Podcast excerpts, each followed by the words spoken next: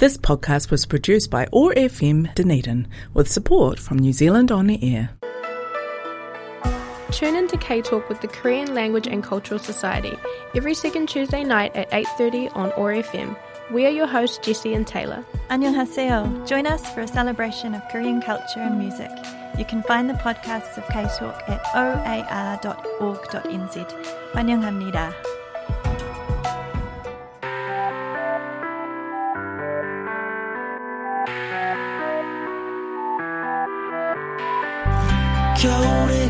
가고 봄이 찾아오죠. 우린 시들고 그리움 속에 맘이 멍들었죠. I'm singing my blues. 파란 눈물에 파란 슬픔에 깃들 Singing my blues. 뜬 구름에 날려보낸 사랑. 같은 하늘 다른 곳 너와 나 위험하니까 너에게서 떠나주는 거야. 내밀한 글자에 저만 나 비겁하지만 내가 못 나서는 거야. 잔인한 이별은 사랑의 말로 그 어떤 말도 위로될 순 없다고. 아마 내 인생의 마지막 멜로 막이 내려오네요 이제 태어나서 널 만나고 죽을 만큼 사랑하고 바랗게 물들어 시린 내맘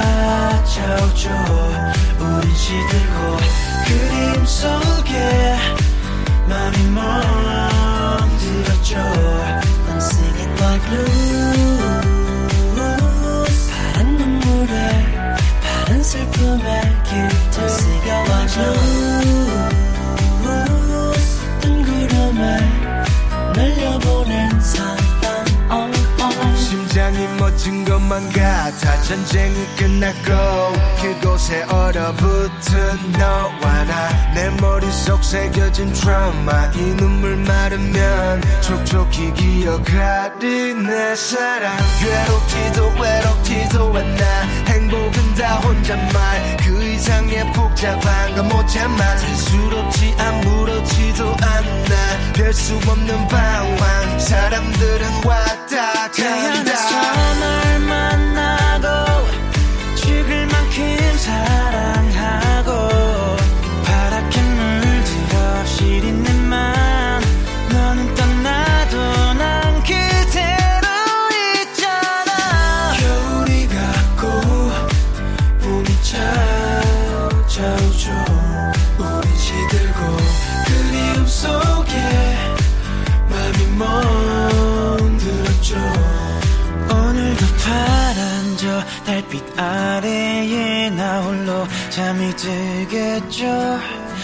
속에서도 난 그대를 찾아 헤매이며 이 노래를 불러요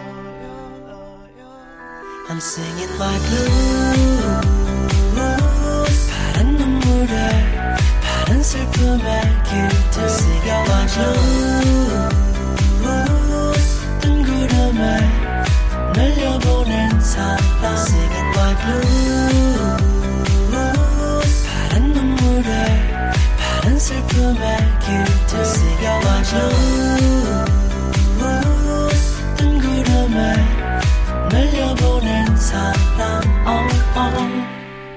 Hello and welcome to this episode of K Talk. Today we're speaking with uh, Lisa de Klerk, um, and the song we were just listening to was it was by Big Bang boy band. Uh, it was called Bad Boy. It's from 2012.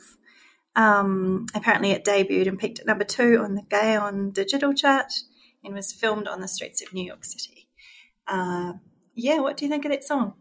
Oh, I love it. It's just uh, pretty much exactly um, one of the first things that I noticed about Korean uh, pop music, uh, and it was yeah, it's stuck in my head ever since. Yeah, it was really cool to listen to. Um, I also read about them that they were dubbed the kings of K-pop. um, and that they were involved in helping to spread the Korean wave internationally and considered one of the most influential acts in K-pop. It's pretty awesome. Yeah, absolutely. They, they were there before Gangnam Style, so Yeah, they really helped push it and help that make that even more international. yeah, and it seems like they're still going as well. Absolutely, yeah. cool. yeah, it's a bit um, after I listened to God and HOT when I was in Korea, but I didn't know the songs very well. yes, anyway, um, welcome to this episode of K Talk. Um, 오늘은 리스 클릭하고 이야기할 거예요. 리스는 한국에서 살았어요. So welcome, Lisa.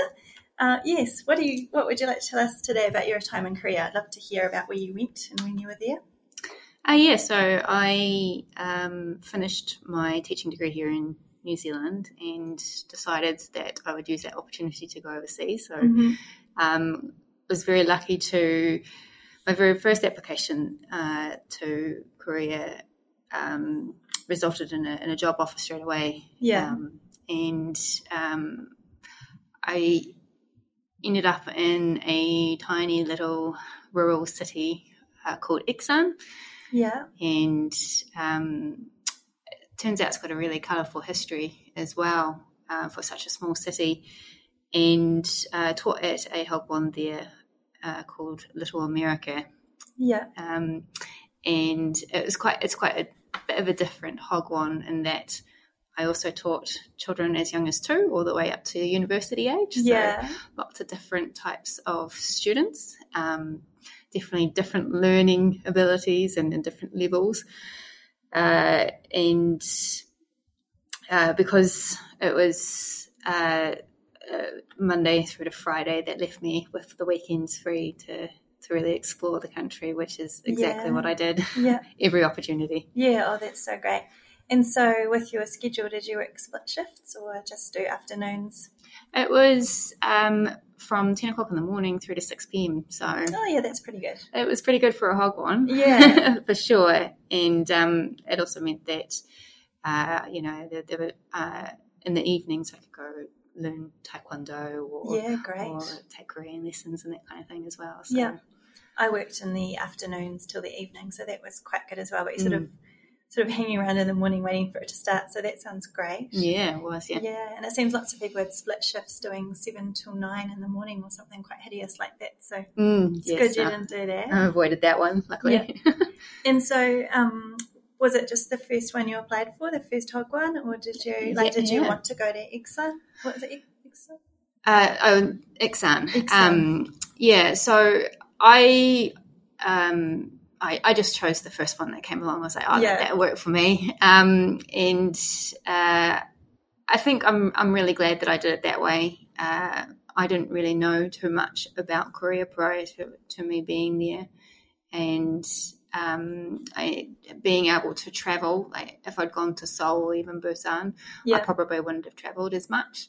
yeah, Um, but being in the middle of nowhere helps you to kind of get out and about in the, in the country. And so um, I did travel um, substantially more because I was, I guess, a little bit more isolated um, and fell in love with Busan. yeah, right. And so, can you tell us where Iksan is? Because I'm not sure. Yeah, it's in Jeollabuk-do, which Right. is near the south um, part of South Korea, and um, it's quite close to Jeonju, um, which is a, I think it was about a 15 minute bus ride. Yeah, um, which also housed quite a large Korean um, army base. And then there was um, Gunsan um, to the west of us, which housed a rather large uh, American Navy base. right. So it was, it was right there, yeah. Um, and it's, it was on one of the main train lines as well. Uh, so it wasn't too far south of Daejeon. Uh, and so it, I think there was three separate lines that connected with it. So it's quite a, Yeah, uh, an important train hub, and that's actually um, a, a huge part of its history. Is that um, it used to be called Ili, but uh, had had a terrorist attack at the train station, and Yeah. so after that they changed the name so that they can kind of move on from that, that horrible past, and so that's how it became Iksan. wow. And so, was it from the war? Or- Yeah, I, there's a lot of differing accounts of it that, Yeah. I, that I got told, um, and I guess it was uh, the most common um, uh, information that I got was that it was around about Yeah. the 50s. So, Right. Yeah. Oh, that's so interesting. And so, was your town? What kind of size was it? Well, I kept getting told a million by by the residents. Yeah, it's a tiny nice little town. town. Yeah. um, but when I looked it up the other day, um, it, it said that the most recent census said it only had three hundred thousand. So Oh, yeah, there's a little bit of discrepancy there. yeah, Um, but it certainly did felt like a huge city from, from coming from Dunedin, really. right, yeah. And um, so it was inland. How far away from the coast was it? From the west coast? Um, it wasn't too far. I think it was only a thirty-minute drive from from Gunsan, so Mm. um, not too far away. Uh, but um, certainly, it had a lot of the influences of the seafood dishes that were quite um, popular in Gunsan. yeah, So close enough. Yeah. I think it's great that you just randomly chose somewhere to go because I did too when I went to Gimhae, and everywhere's an adventure, right? Yeah, absolutely. that's yeah. cool. yeah. So tell me where you went traveling. Yeah, so I was really quite lucky, and when I first arrived, I met a wonderful Korean woman called Yin Jong, and um, we we bonded because um, I'm Buddhist, and Yeah. uh, and, and so was she, and so Yeah. she was really keen to show me around all the, the Buddhist temples, um, Yeah. and um, I was just reminiscing the other day and I looked up Geumsansa, which is, uh, I always thought was north, just trying to remember how I got there um, in my head, but it was actually south of, of Iksan. Um, and um, that was the first um, Buddhist temple that I went to. Mm-hmm. And um, that, that became our weekends. We went on Yunjong trips. Um, Yeah. Every weekend, uh, she took me all across the country. We went for um, day trips that took 12 hours just to get to one Oh, temple. That's so Um, nice. and you know, I saw the Tripitaka um, scrolls and everything. So it, yeah, she she was really amazing and took me everywhere. Um, even I think it's Nami Island um, up near Yeah, I've Seoul. heard of it. Yeah, Yeah. yeah. So um, yeah, went everywhere, everywhere I possibly could, basically. And the scrolls, are they held at Gyeongju? Where were they? Um, that a mountain temple? yeah, I can't remember. It's near um, Daegu. Okay. Um, uh, I can't remember the, the name of the temple, but um, it wasn't until we got there, uh, and obviously it took us a long time to get there. It wasn't until we got there and, and um, the uh, the English speaking guide said Tripitaka, and I was just like, hang on, Yeah. I know this. yeah. Um, and um, and got really excited um, about that. So. oh, that's really great. Did you have a favourite temple that you went to, like the location of it or whatever the outlook? People? Yeah, there was this really beautiful one in Busan uh, that was right on the coast. Like you Mm. literally had to, to walk along the um, the coastal uh, rocks. So basically cliffs um, to Yeah. get to it. Um, I don't forget the name of it now. Um, but it was really amazing because again, you know, because it's a coastal city, it reminded me a lot of Dunedin, Yeah. um, and those cliffs were very reminiscent of what um, you can see around St Clair as well. So sure. it was kind of a bit um, a bit amazing um, to me to, to put so much of Dunedin into something that was so incredibly old by our standards. Yeah. Yeah, I've seen photos of it and it always looks amazing, the one Mm. off the coast of Busan, because I think they're quite, quite unusual, aren't they, to be like the Mm, coastal yes, ones? So, Yeah, absolutely. Yeah. Oh, that's really cool. And um, what about in the area of Chola Dol, Jeollabuk-do? Did you go around there much? Yeah, um, not too far away from us was the um, the I think it was Muju um, ski fields, Right. Um, and um, they they were incredibly popular and um, maybe not quite in Jolbukdo. I can't quite remember. I think it was just on the edge, um, and and so we. We went there um, a couple of times, never in the snow though. Yeah. um, and uh, during Christmas Day, we actually went to, to a temple in um, uh, right at the very edge of Jeollabuk-do at the bottom. And um, we had to get up at four o'clock in the morning to walk for an hour to get to the to the temple, and it was Wow. snowing. Yeah. Um, and then we, we spent an hour there, um, uh, you know, just, just participating in the rituals for Christmas Day, and then walked an hour back, Yeah. um, and then got a train later on in the day uh, back to, to Iksan to celebrate Christmas with our friends. So yeah. um, It sounds yeah, amazing. it was really cool. Um, very cold. Yeah, and not used to, to winter um, and Christmas at the same time. So. Yeah.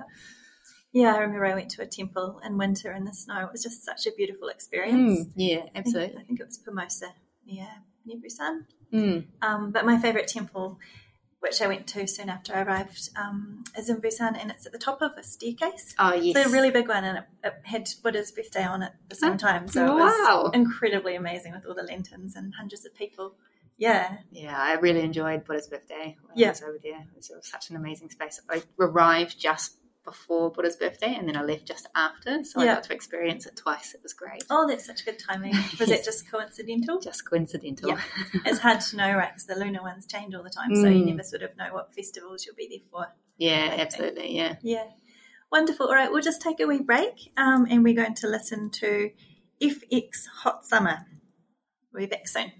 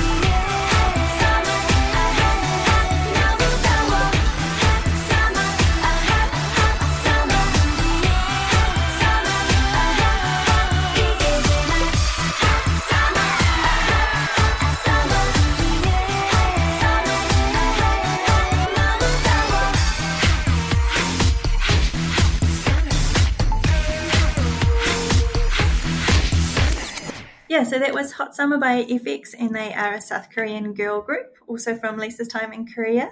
Um, and I read that they, that was one of the most successful singles from 2011. Yeah, what do you think of that song? Yeah, it was the very first song that I remember listening to when I first got to Korea. Um, and I was in a high-rise building uh, right above a lot of the the, um, the businesses on the main street, so that song wafted up to me quite quite a uh, quite a bit. Um, and and yeah, I think I, when I was uh, looking for that song, it said that it was um, number two for that entire year. Yeah. Uh, so it really was quite successful. Yeah, when I googled them just before, I was really surprised that both bands are still going. I know. Yes. Had in my head that you know, boy and girl bands are short lived, but these ones it's like a decade, Yeah. still going strong. Absolutely. It's pretty cool. All right, so we're going to talk some more about Korea. Um, yeah, what would you like to start with? Um, I guess uh, you know, for me, obviously the biggest reason I was there to teach English as a, as a native English teacher, Yogul Sing Singnim, and um, because I had such a, a wide age range, um, it was really interesting to kind of see. Uh, you know, kind of different stages of, of children as growing up in, in South Korea. Yeah, um, and um, my um, my son at that point in time was five and um, had just started school in New Zealand, so he, Oh, he, he was going to be with me for uh, uh, the first wee bit. yeah, Uh, he did end up coming in and visiting while I was there. Um, and he was the same age as some of my, my kindergartners who moved up into to elementary school while I was there with them mm. and um, I think about uh, how old my oldest is now, and and and how old my those students would have been, um, and I, I can't quite correlate, you know, sure. just how old they must be now. They must be finishing high school, yeah, um, and um, I, the the two year olds um, when I was teaching them, you know, trying to teach them English is is quite challenging. Um, we were used to just play and, and Mm. just use English as words um, for for how we would we were playing. Um, I had one wee girl who who cried on sight when she saw me just because Oh, she yeah. wasn't used to being around um, a different person. Um, but by the end of uh, I think the first week, uh, she was she was definitely warming up to me um, a lot, and um, and she would um, even though she was two years old, she she would say um, hello, teacher, yeah, you know, in perfect English. It was she was really cool.